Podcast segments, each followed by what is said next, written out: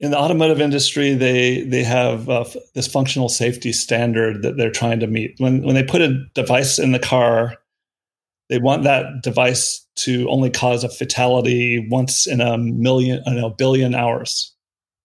Uh, so so having something that works ninety nine percent of the time doesn't come close to getting you there. So you you really need to get to something in like the six nines ballpark. Uh, we're, currently somewhere, you know, in the four nines. We're building up processes and tools to get that even even higher. Uh, that's that's the level that need you know needs to be hit to make uh, what I, what I call eyes off driving a reality.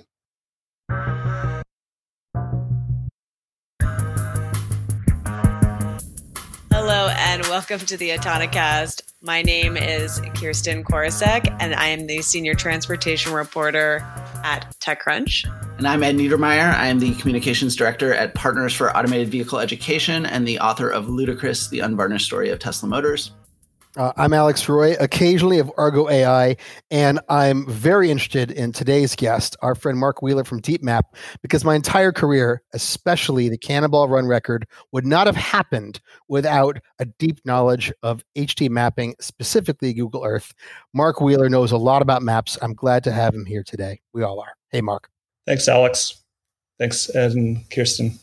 Great to be here. So, so we were actually just talking about about old maps and, and, and maps before we hit hit the record button here. And um, how did you first get into mapping? Like it, it's it's a, it's a long tradition. It's gone on forever. It's more relevant than ever in a lot of different fields. Um, what was the thing that drew you to maps? Oh yeah, maps. I think everybody finds some connection to. So you know, I always had that uh, studying maps as a kid.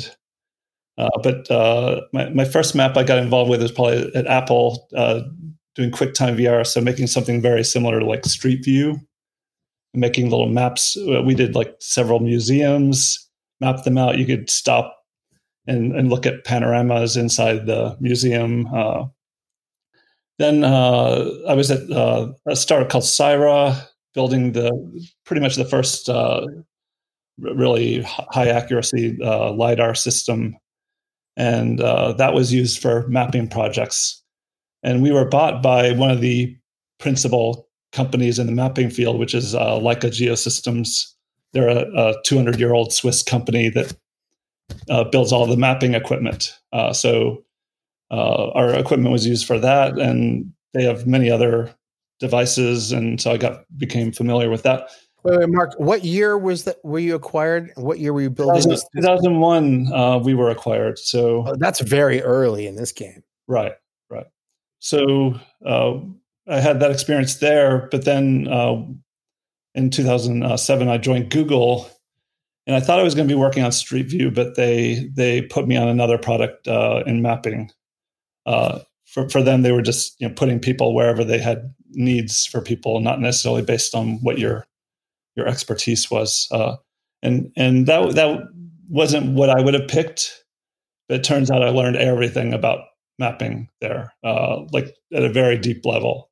Uh, so I think that that was a major uh, factor. Uh, I got exposed to the whole pipeline at, at, Google. And what what year was that that you joined Google? 2007. Um, I wanted to go back to when you were first at Apple, and you mentioned sort of how you some of your first experiences, but was it because you had a specific interest in that and you had maybe some education or background in building mapping technology or was it similar to Google's situation where they just sort of were looking people for looking for people and you were placed on a team and it sort of was more serendipitous than intentional?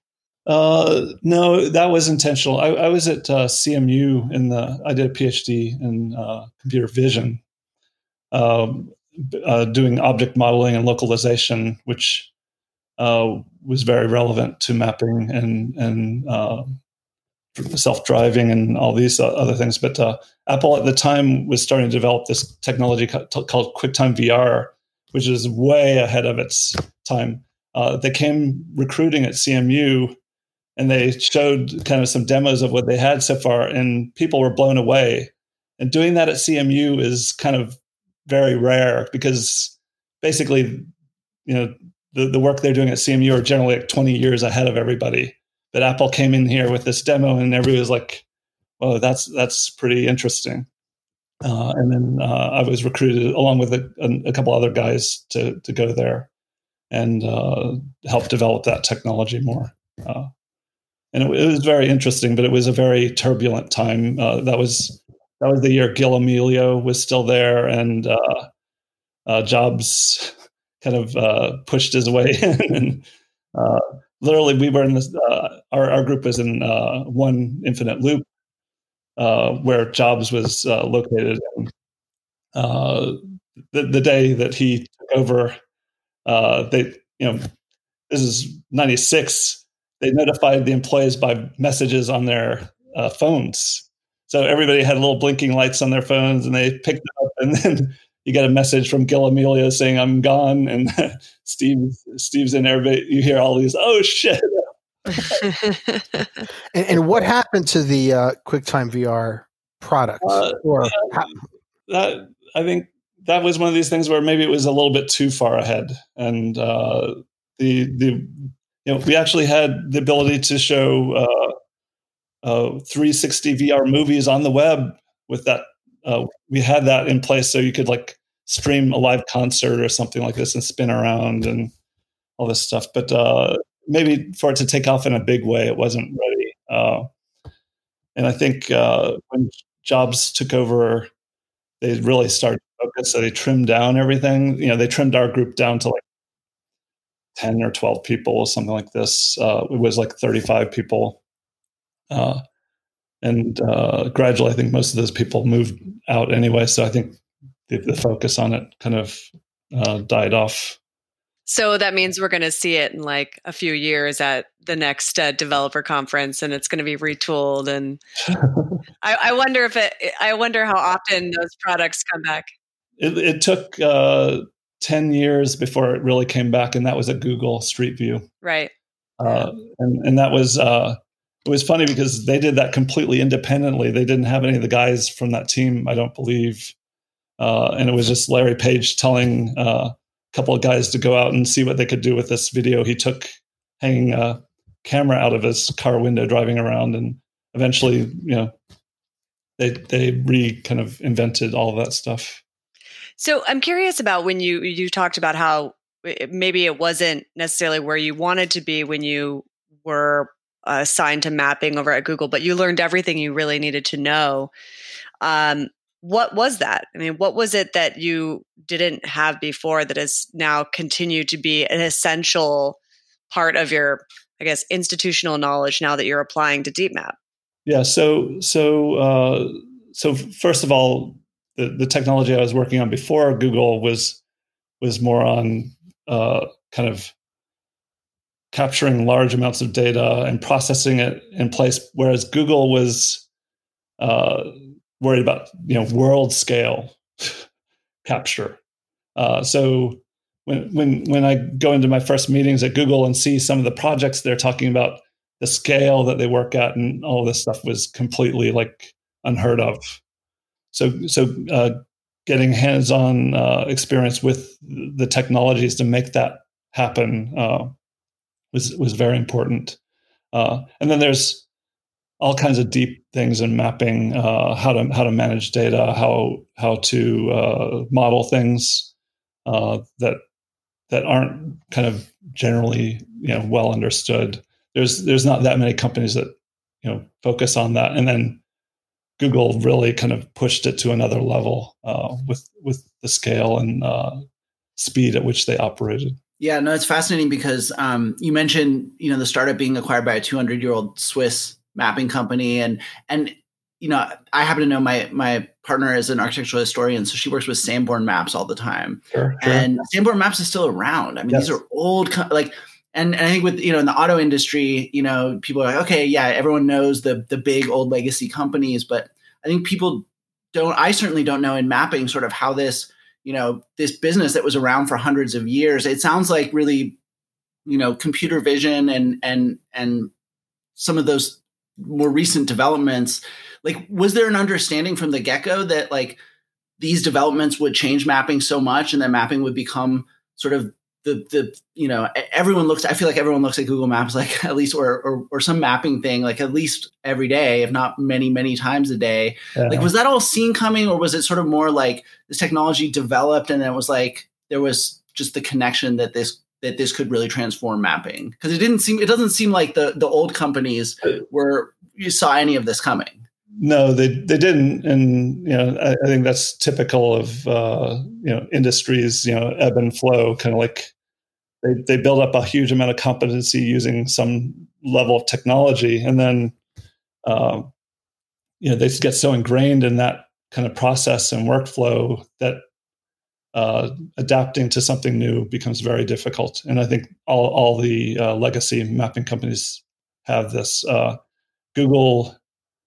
was one of the first ones to really like look beyond and look at you know all the technology that could be put put to uh, bear on that problem and really caught the whole industry flat-footed uh, and and and it's very difficult for them to recover because uh, you know it's, it's very hard to recruit the kind of people that you need into those companies to actually uh, make those changes. And the, the other problem is they have they have existing businesses and they ha- they have to keep that running to actually stay alive?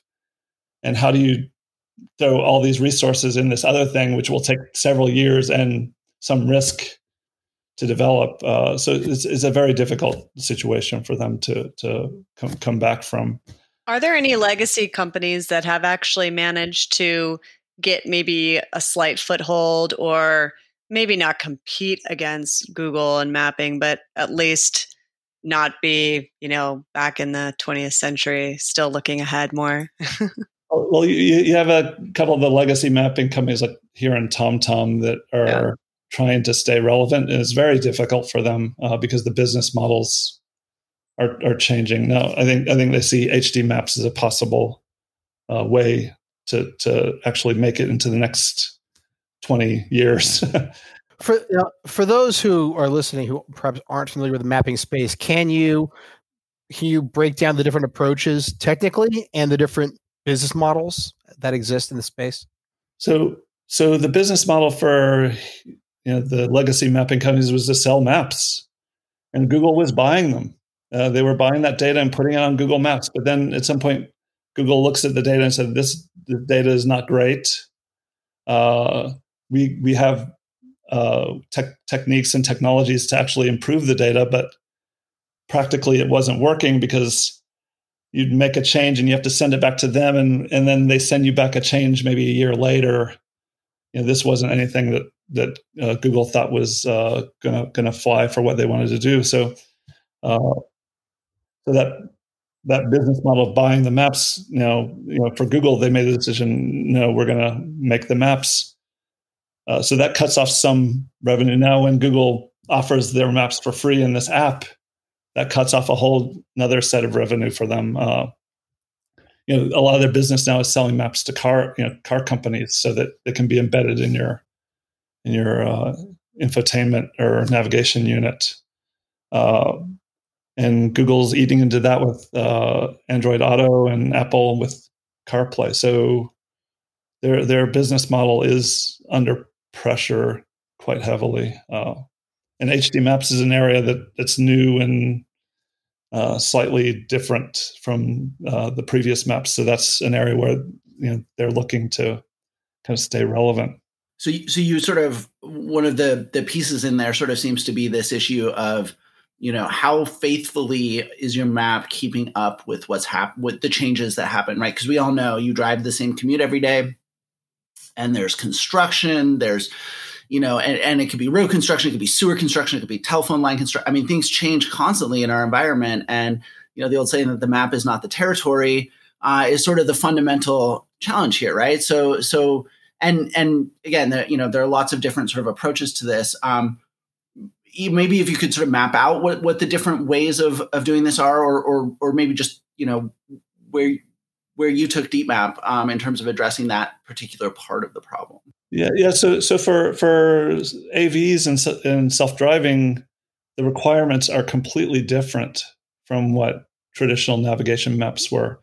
Uh, you know, uh, they they have to be you know they have to be a different level of detail for one that you know that kind of seems obvious uh, but the, the next thing is they have to be very efficiently used so if you think about it uh, navigation maps are for humans who operate on like you know if, if you can update the map every you know, couple of seconds as the user's panning around everything is fine whereas uh, an av uses an hd map on like a millisecond uh, time scale uh, and then the next thing is uh, freshness of the map. Uh, you know, as, as you're you know, driving around with a navigation map, all kinds of things are wrong. Like Google Maps, you know, has the highest uh, quality data, but still you can go to a town where a whole section of town is not mapped.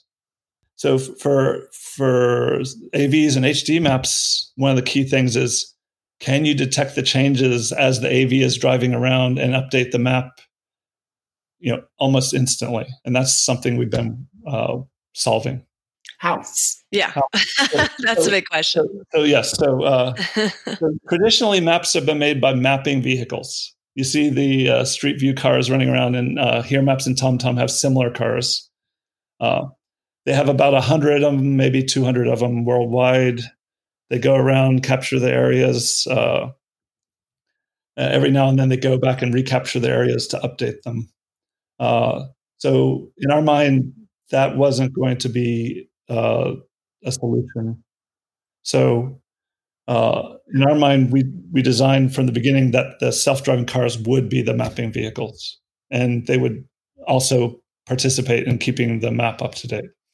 So you, you need to have a, a kind of a enough cars in an area to kind of maintain the map uh, in terms of coverage and and uh, update frequency. So an AV developer subcontracts to you to you to enable their vehicles to cruise around. Uh, you collect, they collect the data. It flows through to you. You manage it. Yes. And then, uh, are you allowed to resell that data or to other clients? So, so yeah, that's a good question. Uh, it, it depends. Uh, uh, it's a it's part of the contract with us. So we we leave it open to them.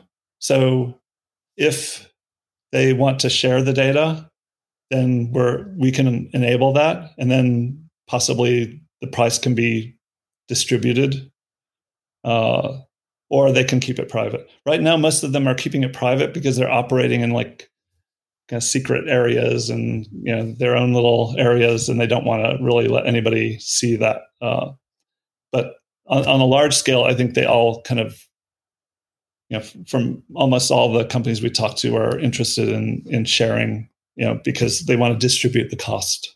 Kind of like Robert Oppenheimer and uh, the original Atomic Secrets. He's like, well, if everybody had it, then it's a public good, right? Yeah, right. Right now, everybody's keeping the secrets. you use lidar to create these HD maps because you have to. There's no other sensor that you that level of resolution.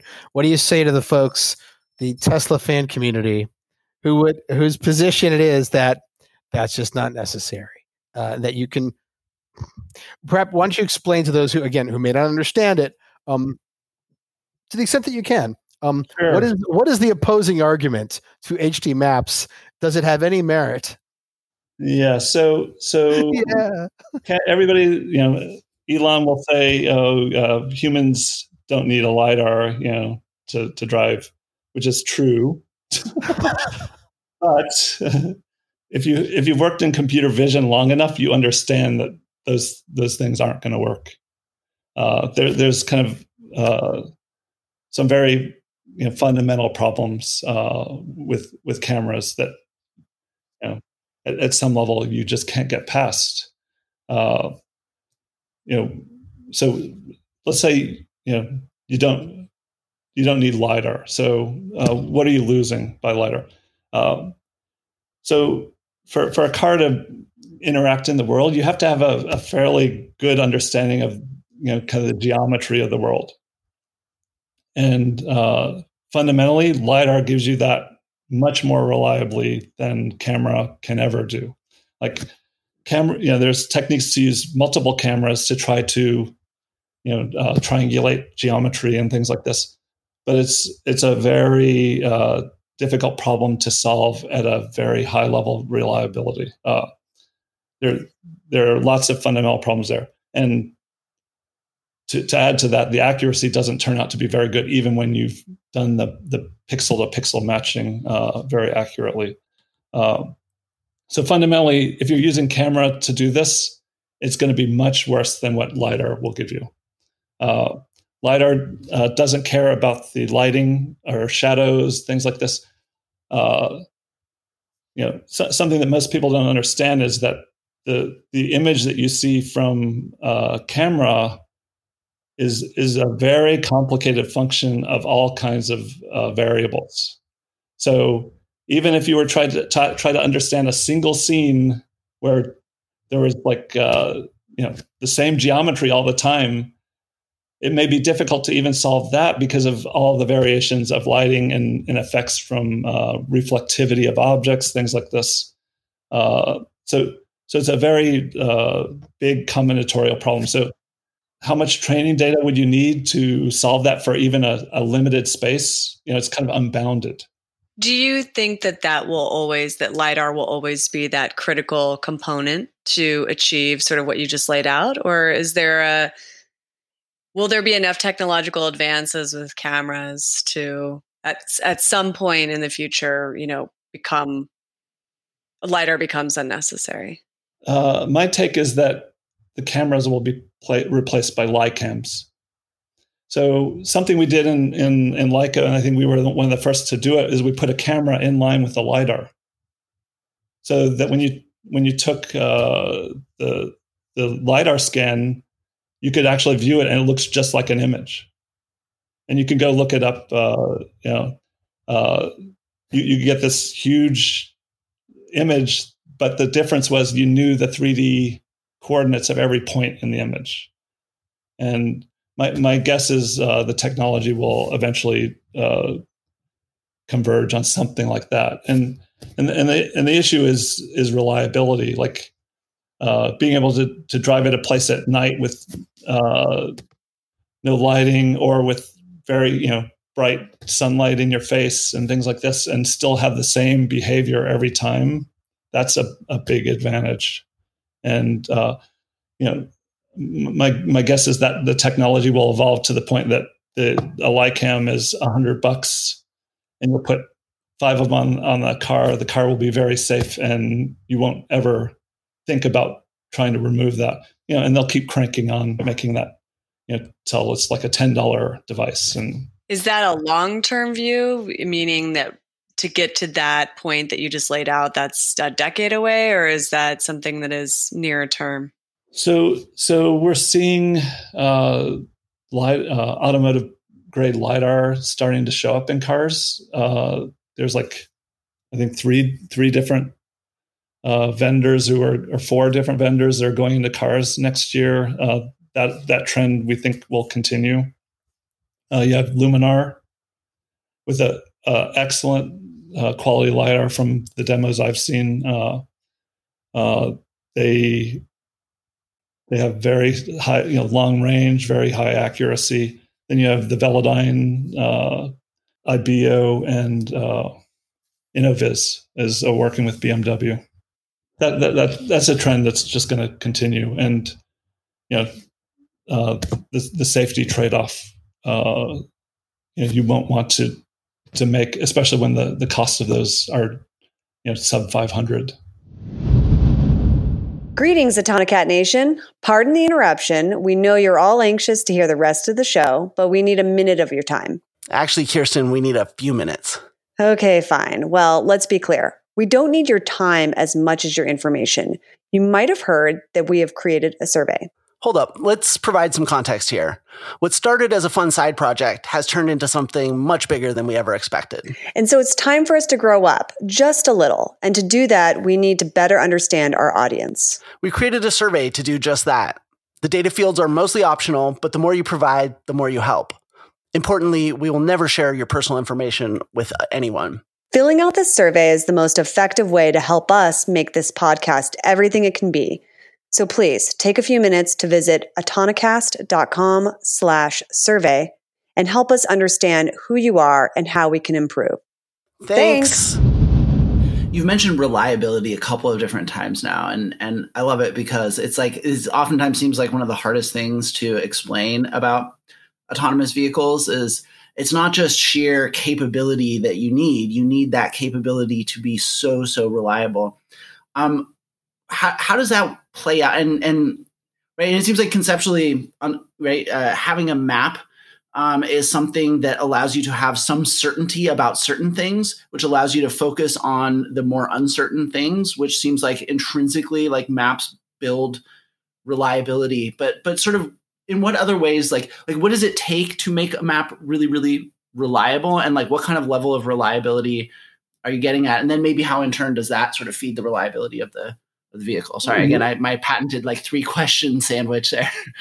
right, uh, classic Ed. uh, yeah. So in the automotive industry, they they have uh, this functional safety standard that they're trying to meet. When when they put a device in the car, they want that device to only cause a fatality once in a million, in a billion hours. So get that around your, you know, get your head around that. uh, it, it, it, you know, ultimately you know you think about it, it turns into like 30 billion miles on average or something.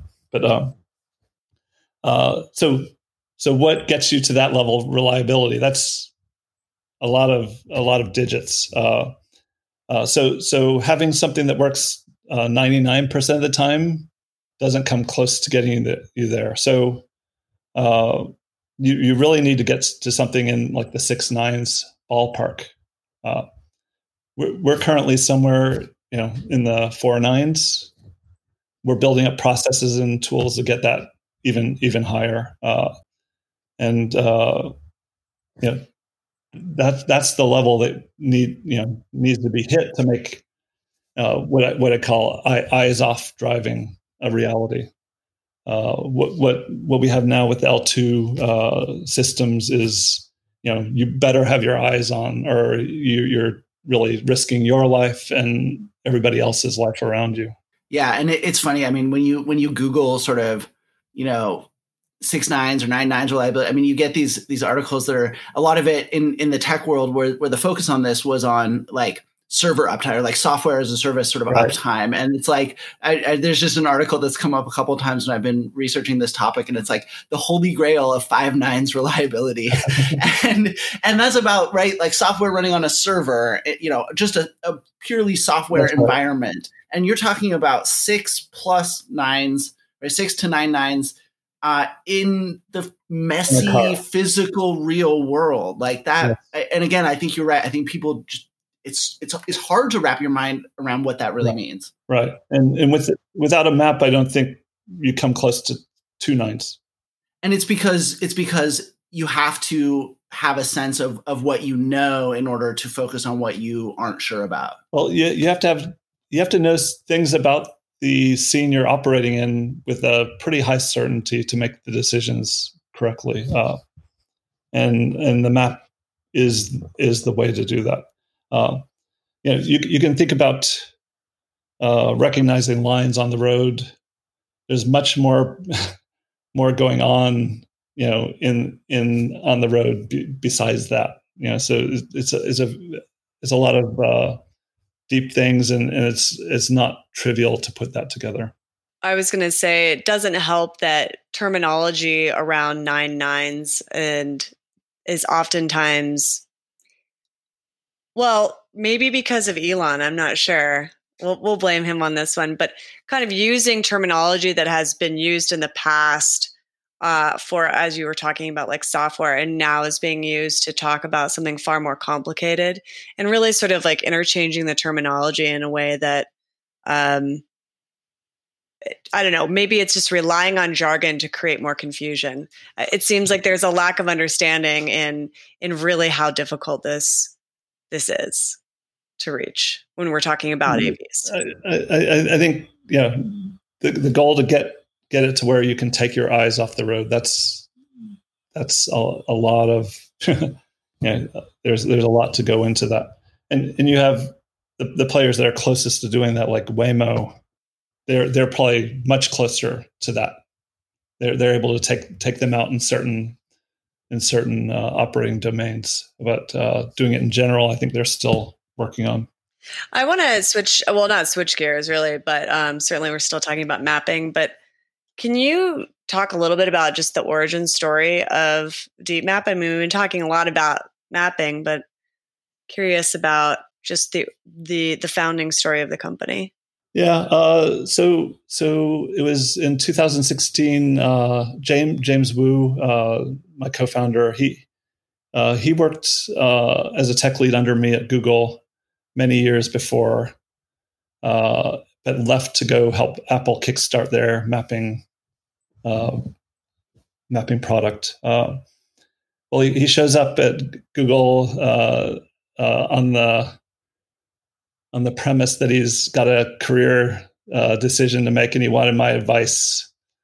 And so he's pr- laying out all these options. He, w- he was basically uh, offered jobs by many of the a- big AV efforts to lead their HD mapping efforts. And uh, then he gets to a point and he says, "Well, I thought about it. and I thought, you know, I could take all, all any of these jobs, and you know, they're very good jobs. But he, he thought, you know, ultimately, I think they wouldn't quite get to where it would need to be for various reasons. And it's not because they're small companies or you know, these are big companies he was talking to.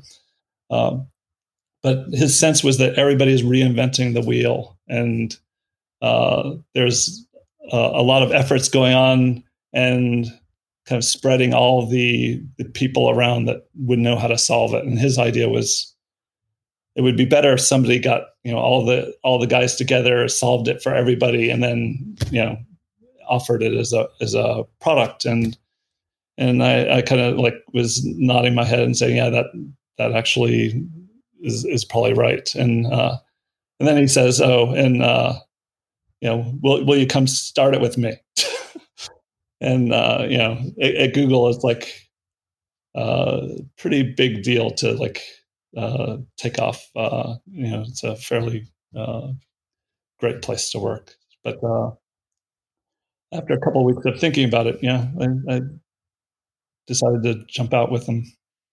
Yeah, and I'm curious if you could just kind of dig into that a little bit. You thought about it for a couple of weeks, but ultimately, why did you choose to leave a, a, pretty great job at a well-known company. Certainly uh, you could have continued to build out interesting products there. Yeah I, google is great and and you know allowing you to to do all all sorts of things. They're fairly flexible about you know finding you projects that you want to work on. So that you know in in a sense google's almost the perfect place to work. But uh ultimately you know I, we looked at this opportunity as like this is going to change the world, and uh, a big problem it, we we still think is that uh, solving the scalable map problem. And from from what we saw in, in the industry is that all these guys had AV or uh, HD map teams, but only enough HD map uh, engineers to like keep them running on the road, not to really solve the problem properly. Uh, and until somebody solves this properly, you're you, are you are not going to have this uh, kind of widely adopted. Um, and uh, we we uh, decided to take a take a chance on that and uh, do our do our best to to solve this. I uh, I know it looks like Ed wants to ask a question, but I wanted to ask you about this. So you mentioned that a lot of AV companies were building out their own HD mapping, and and there's certainly that's continued. But have you started to see a shift? Are companies, are AV companies actually expanding those teams and really digging in, or are they turning instead to companies like DeepMap? Yeah, so so yeah, that that has been a little bit of a surprise. So uh, we we thought that they would turn to us sooner. And one of the reasons is they have so many problems to solve. And HD mapping is probably as big as any of those problems, you know, as well. So uh, for for them to, you know, spread their focus so so thin, uh, we we think was was probably not not the best thing. But I think in in their in a lot of these companies' minds, they're they're looking at it like we we're still developing the technology in a you know limited area, and we can build the HD map in that area and, and manage it for now, and you know kind of keep a focus on that. So so a lot of these these uh, bigger players are are kind of reluctant to to uh, you know de- depend on somebody else for that, and that's understandable. But at some point, you know they're going to hit a point where they, they're going to say, okay, now we want to do five metro areas, and they're going to look at this team of twenty guys, and they're going to say, well, we can do that in like two years or something like this. Uh, and and you know hire you know you'll have to hire a bunch more people to do it uh, so so they're going to be faced with a, a, decision like what what do we what do we do to make that jump to actually deploy this on a, on a large scale and it, it, it's going to be a, a, difficult choice for them because uh, the, cost of doing this is not cheap it's it's a it's significant google found this out the hard way apple found this out even harder even though they were doing it after Google. Uh, so so it's not a, a, trivial investment for them to to take on. Uh, and ultimately, let's say let's say they do decide to you know hire 100 or 200 engineers and keep them churning on this uh, year after year. Uh, in the end, if they're competing, you know, they have a robotaxi service or something competing against somebody who's sharing the costs of the maps uh, they're going to be you know having to charge a little extra on every ride to cover that cost. So so in the end, even like unless there's like one or if there's two players, maybe they each keep their stuff separate, and it's kind of an even game. But if if there's you know many players, then then it would be uh, a cost disadvantage. And there's also an opportunity cost disadvantage. Like you know, if if you decide I'm ready to scale out tomorrow and the map team isn't you know if it takes them two years to get your your fleet deployed in like five cities or something like this then you know, you're leaving it open to somebody else doing that. And we and we can do these things very quickly. Like uh, when we when we work with companies uh, they give us areas of map and we turn around very quickly compared to what they're able to do. You mentioned cost um, and like where where does that come from? And i know you know i know like for example, I, I've been learning more about just sort of how cost intensive, um, like just AI in general is in terms of the infrastructure and, and, and all that that you need. And I imagine, you know, you need quite the data infrastructure to handle this, especially at, at any kind of scale. Is that where the cost is coming from, or is it actually collection of the data or the hardware? Like, where's the cost coming from? So, so uh, there's developing the the systems to manage the data,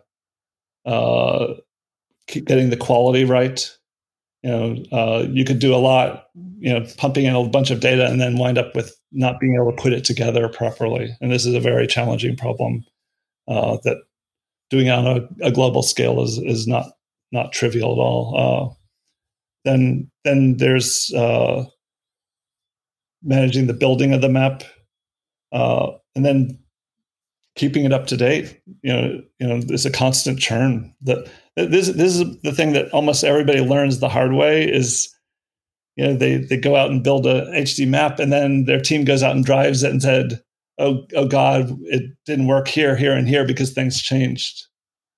Uh, so so managing that all this kind of change detection and updating stuff is is a big part of what we're offering.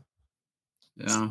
So are you competing mostly then sorry ed uh, with are you competing with sort of two separate uh, groups of companies, the AV companies for one, until they either deter- decide that they're going to scale up their teams and go all in, or turn to you, and then uh, the some of the legacy companies and other startups, or or really are you just competing with with sort of not really the AV companies so much, and you anticipate them coming around?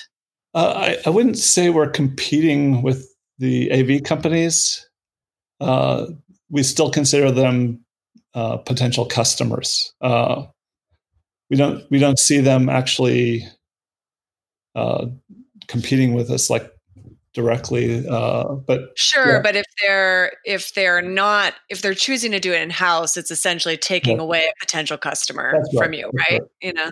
Okay. Yeah, yeah. Uh, yeah, I mean, we we think that it will be a challenge for them to do that on a global scale. Uh, and honestly, you know, uh, Google can pull it off. Yeah, they have all the uh, people and technology to pull this off, and the the money to do it.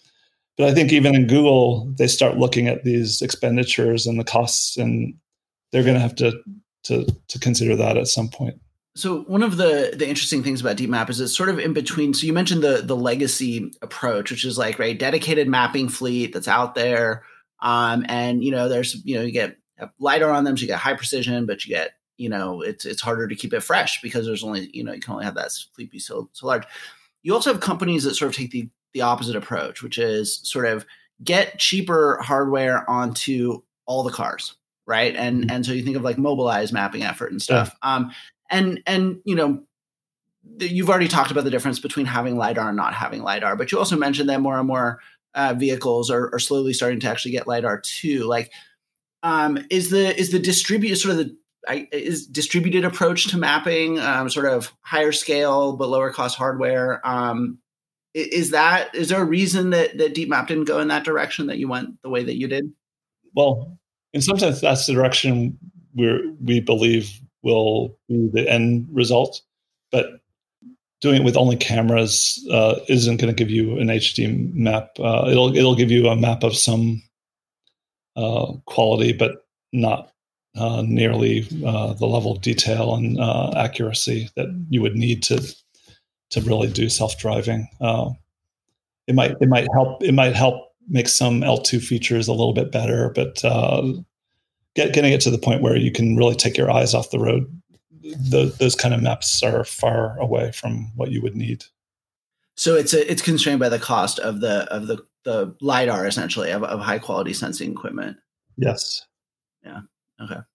There's another side to it as well, and the other side to it is, in order to build the map to a high enough level of quality, you you actually have to pull data off of the car. Uh, right now, uh, a lot of the guys with the camera-based solutions are are pulling some data off the car, but maybe not the data you would need to build an accurate map. You're referring to Mobileye and Tesla, uh, and others, and others, and so a lot of people are playing that game. And and and if I understand correctly, you know, look, Volvo, for example, has these Luminar equipped vehicles, I guess the next generation vehicles.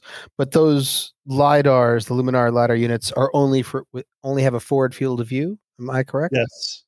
And so your your your data collection, even off a lidar equipped vehicle, is limited by that forward field of view. The, the high resolution. I'm not sure how many, how many they're putting on for the the first iteration, but eventually, my I imagine they will have more coverage around the vehicle. But I think probably the, for the first generation, they're using it. I don't know. I, I would guess maybe to uh, to uh, help with the type of things radar is used for.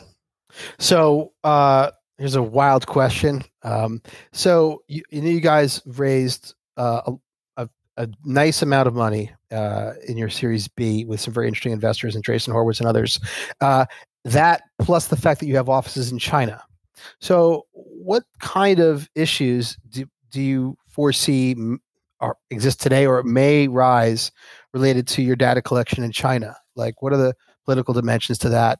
Um, yeah, that that's pretty complicated. Uh, yeah, I, I think we want to stay away from that one honestly. Yeah. This is Autonocast. These are the kinds of questions we ask. yeah, it, it's complicated. Mm-hmm. It's very complicated. We we do we do have people in China. Right. And and and do you have, are your operations global at this point, or I mean, do you have? So we we built maps in seven countries so far, and um, adding another one in a couple of weeks. And and is this approach is it sort of fundamentally linked to level four, level five, or like because I know level three is a little bit of a controversial issue, but there are companies that have products with it, and and you would imagine a more robust sensor suite there. Is that something that uh, it, you know is applicable to what you're doing? Or are you really building this around a, that level four kind of deployment? So so uh, we are uh, working with companies on level two plus. Okay. Yeah. Uh, so essentially, our our our map is is our L4 map for a lot of the L2 plus players. You know, that's sort of the you know type of information they need to actually make improvements in level two plus as well. Huh. So there there's there's uh, great overlap there. Uh, problem, the challenge with L- level two plus though is how do you keep it up to date? Mm. Well, I I mean, I imagine you're solving a very fundamental problem that Tesla has yet to solve, which is uh, I get phantom braking as I approach almost every bridge. Bridges don't move, and yet they seem incapable of, even with, with camera and radar, creating a, a rudimentary map that includes bridge locations. Yeah, I, I think they have other problems similar to that. uh, so I, I, think all these camera radar uh, solutions have problems with knowing when a car is in lane or not. And this is kind of fundamental. And in LiDAR, you don't have this problem. And what level of accuracy uh, are uh, are your uh, mapping solutions? Like centimeters, so, I assume. So, so our our our aim is to get everything to be within five centimeters at one standard deviation. So what that means is occasionally you might have a 20 centimeter error, but that's very rare. Uh, in urban and uh, you know, city, we're we're under that. Uh, highway, we're still trying to get everything under that. And is the why is it more difficult to achieve that at the highway because you're traveling at faster speeds? Yeah, uh, there's some of that, and there's uh, kind of a sparsity of data. You know, ge- sparsity of geometric information on the highway, so right. it makes it a little more challenging. Got it. Uh, yeah, there, there, there are uh, lots of complicated situations to kind of get it down to that level.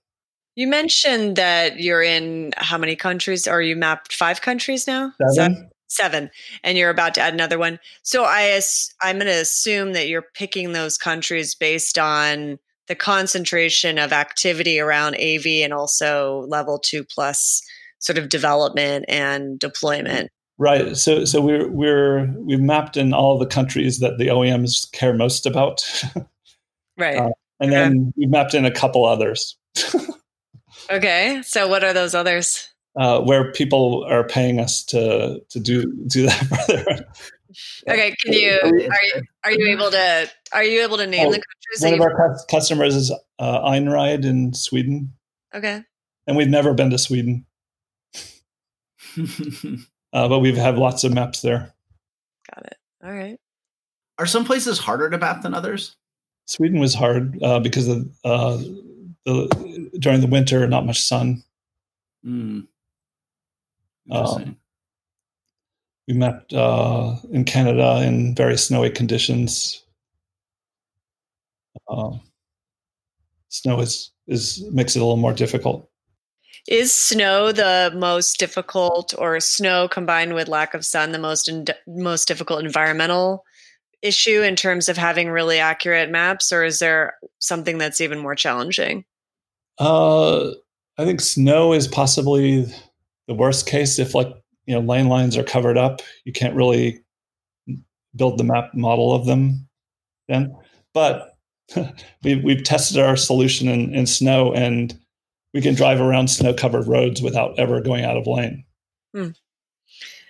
Uh, before we wrap up, because we're coming up on a on a nice hour here, what's your prediction? I mean, what's your forecast of the industry from where you sit? I mean, not just your company, but what do you see happening over the next course of two years? Let's say.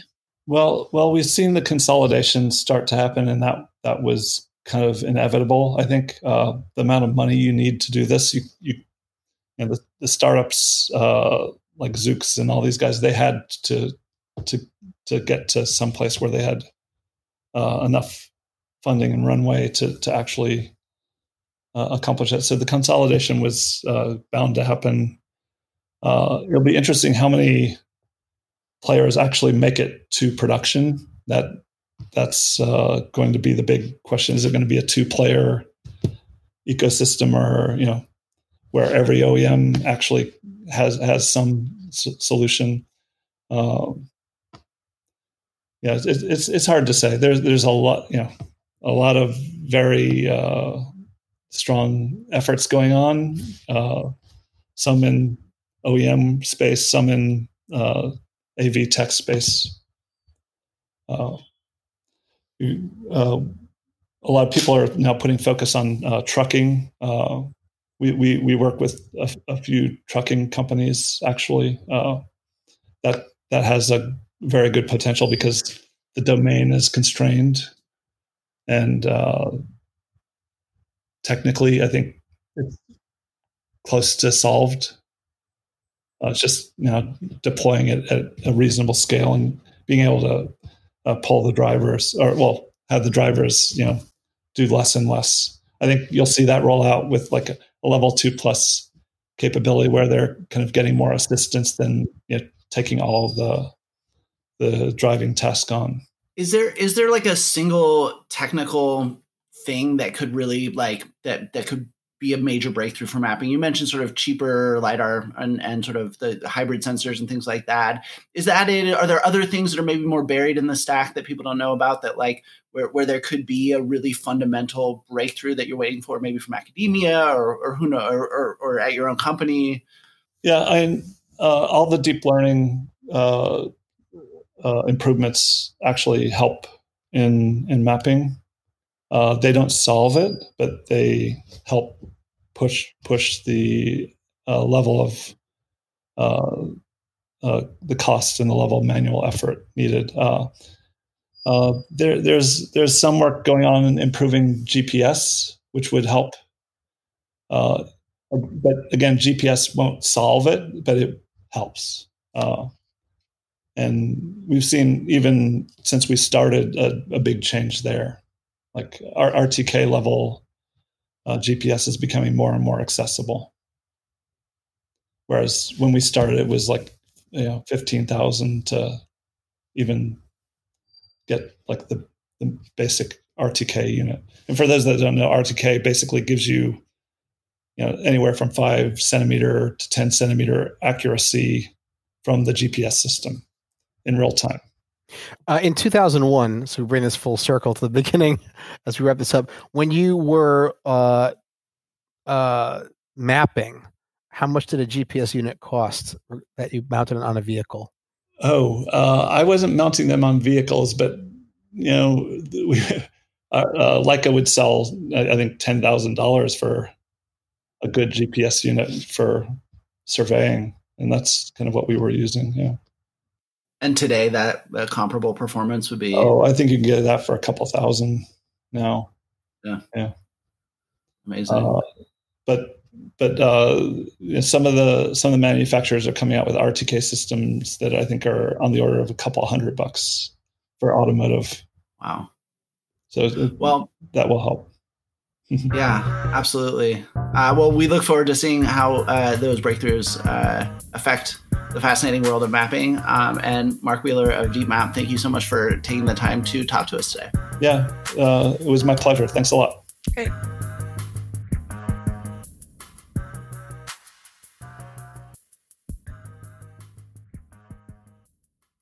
Hello, and welcome to the Autonocast. I'm the senior transportation reporter with TechCrunch. What, what's your name again? What? what's your name? You forgot to say your name. Oh, I did. yeah. What's the order here? Kirsten, Ed, then myself. Your, your job has completely subsumed your identity. It's finally happened. It is. I don't have a name. Sorry.